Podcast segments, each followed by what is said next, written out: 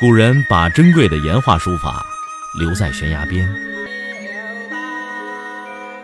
我把时间打磨成碎片，留在你的耳边。拿铁磨牙时刻。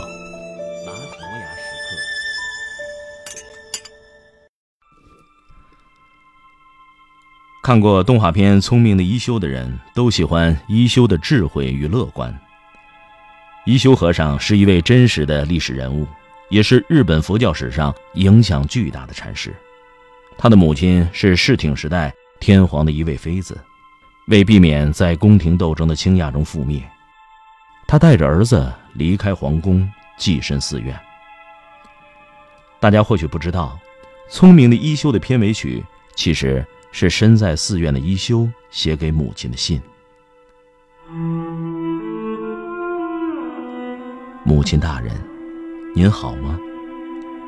昨晚我在杉树的枝头看到一颗明亮的星星，星星凝视着我，就像妈妈一样，非常温柔。星星对我说：“不能沮丧，是男子汉吗？如果寂寞的话，来找我说话。什么时候呢？大概……”昨天，寺里的小猫被邻村的人带走了。小猫哭了，紧紧抱着猫妈妈不放。我对小猫说：“乖，别哭了，你不会寂寞的。你是个男孩子，对吧？会再见到妈妈的。什么时候呢？一定会的吧。”就写到这里。期待您的回信，母亲大人，一休。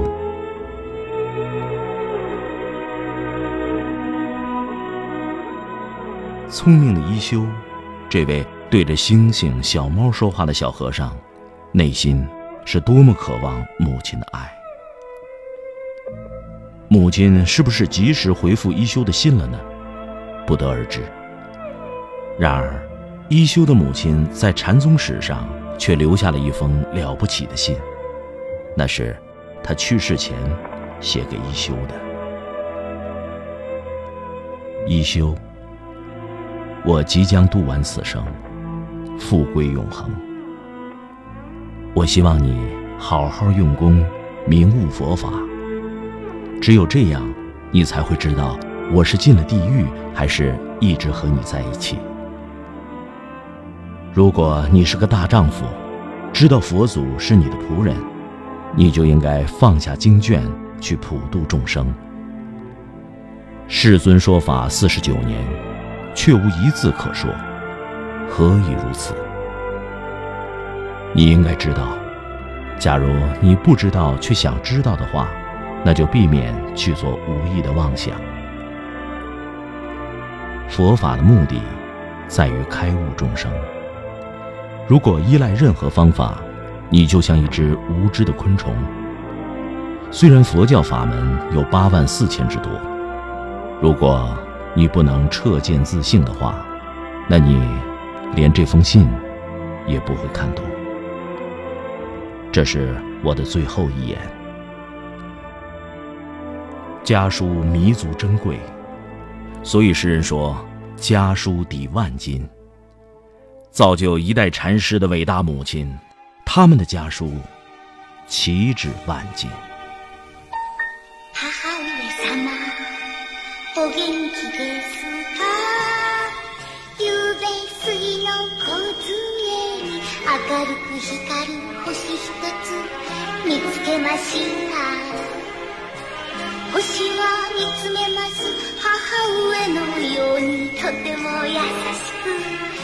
私は星に話します。くじけませんよ。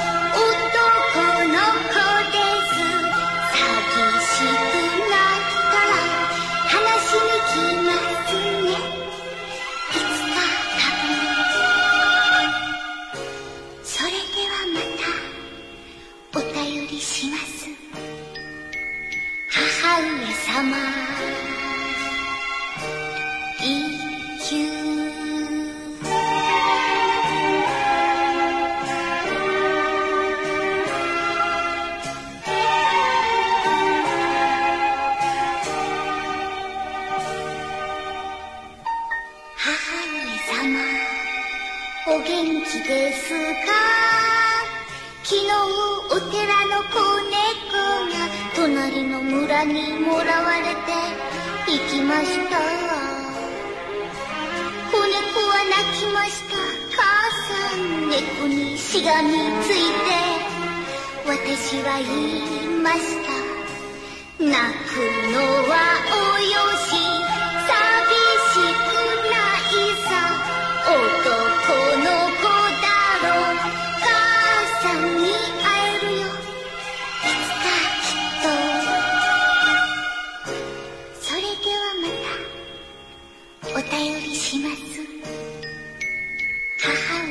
妈妈，